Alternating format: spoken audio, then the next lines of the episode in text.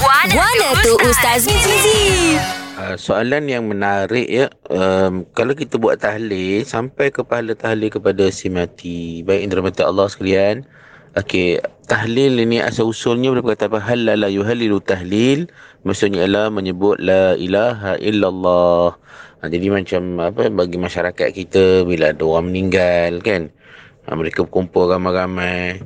Mereka berselawat, menyebut zikir-zikir tertentu, baca ayat-ayat Quran tertentu dan juga adalah ilaha illallah tadi antara komponennya.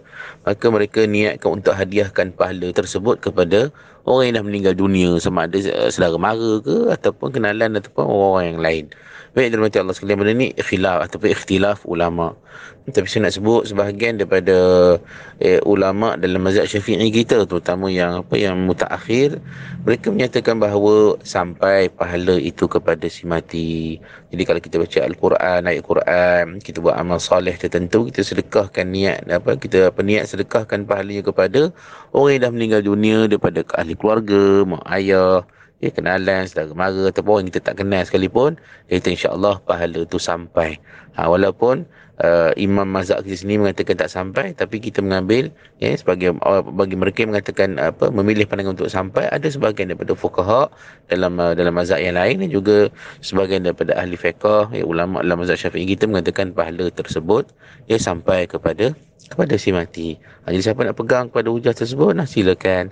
Moga-moga Allah Ta'ala jugalah kita serahkan segala urusan kita. Kita harap Allah Ta'ala terima. Amal ibadat itu pahala dapat kita. Dan juga kalau kita berhasrat untuk hadiahkan kepada si mati, moga-moga sampai juga kepada mereka. Jadi bagi mereka yang kata tak sampai itu, itu pandangan. Dan bagi mereka apa pandangan yang mereka pegang.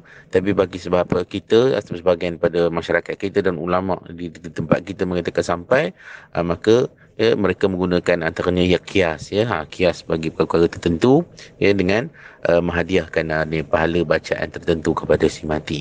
Moga-moga tuan-tuan kita bertenang-tenang dalam menghadapi isu berlainan pandangan ini dan kita berlapang dada. Moga-moga kita serah pada Allah Taala, maka dia jugalah penentunya apa di penghujungnya.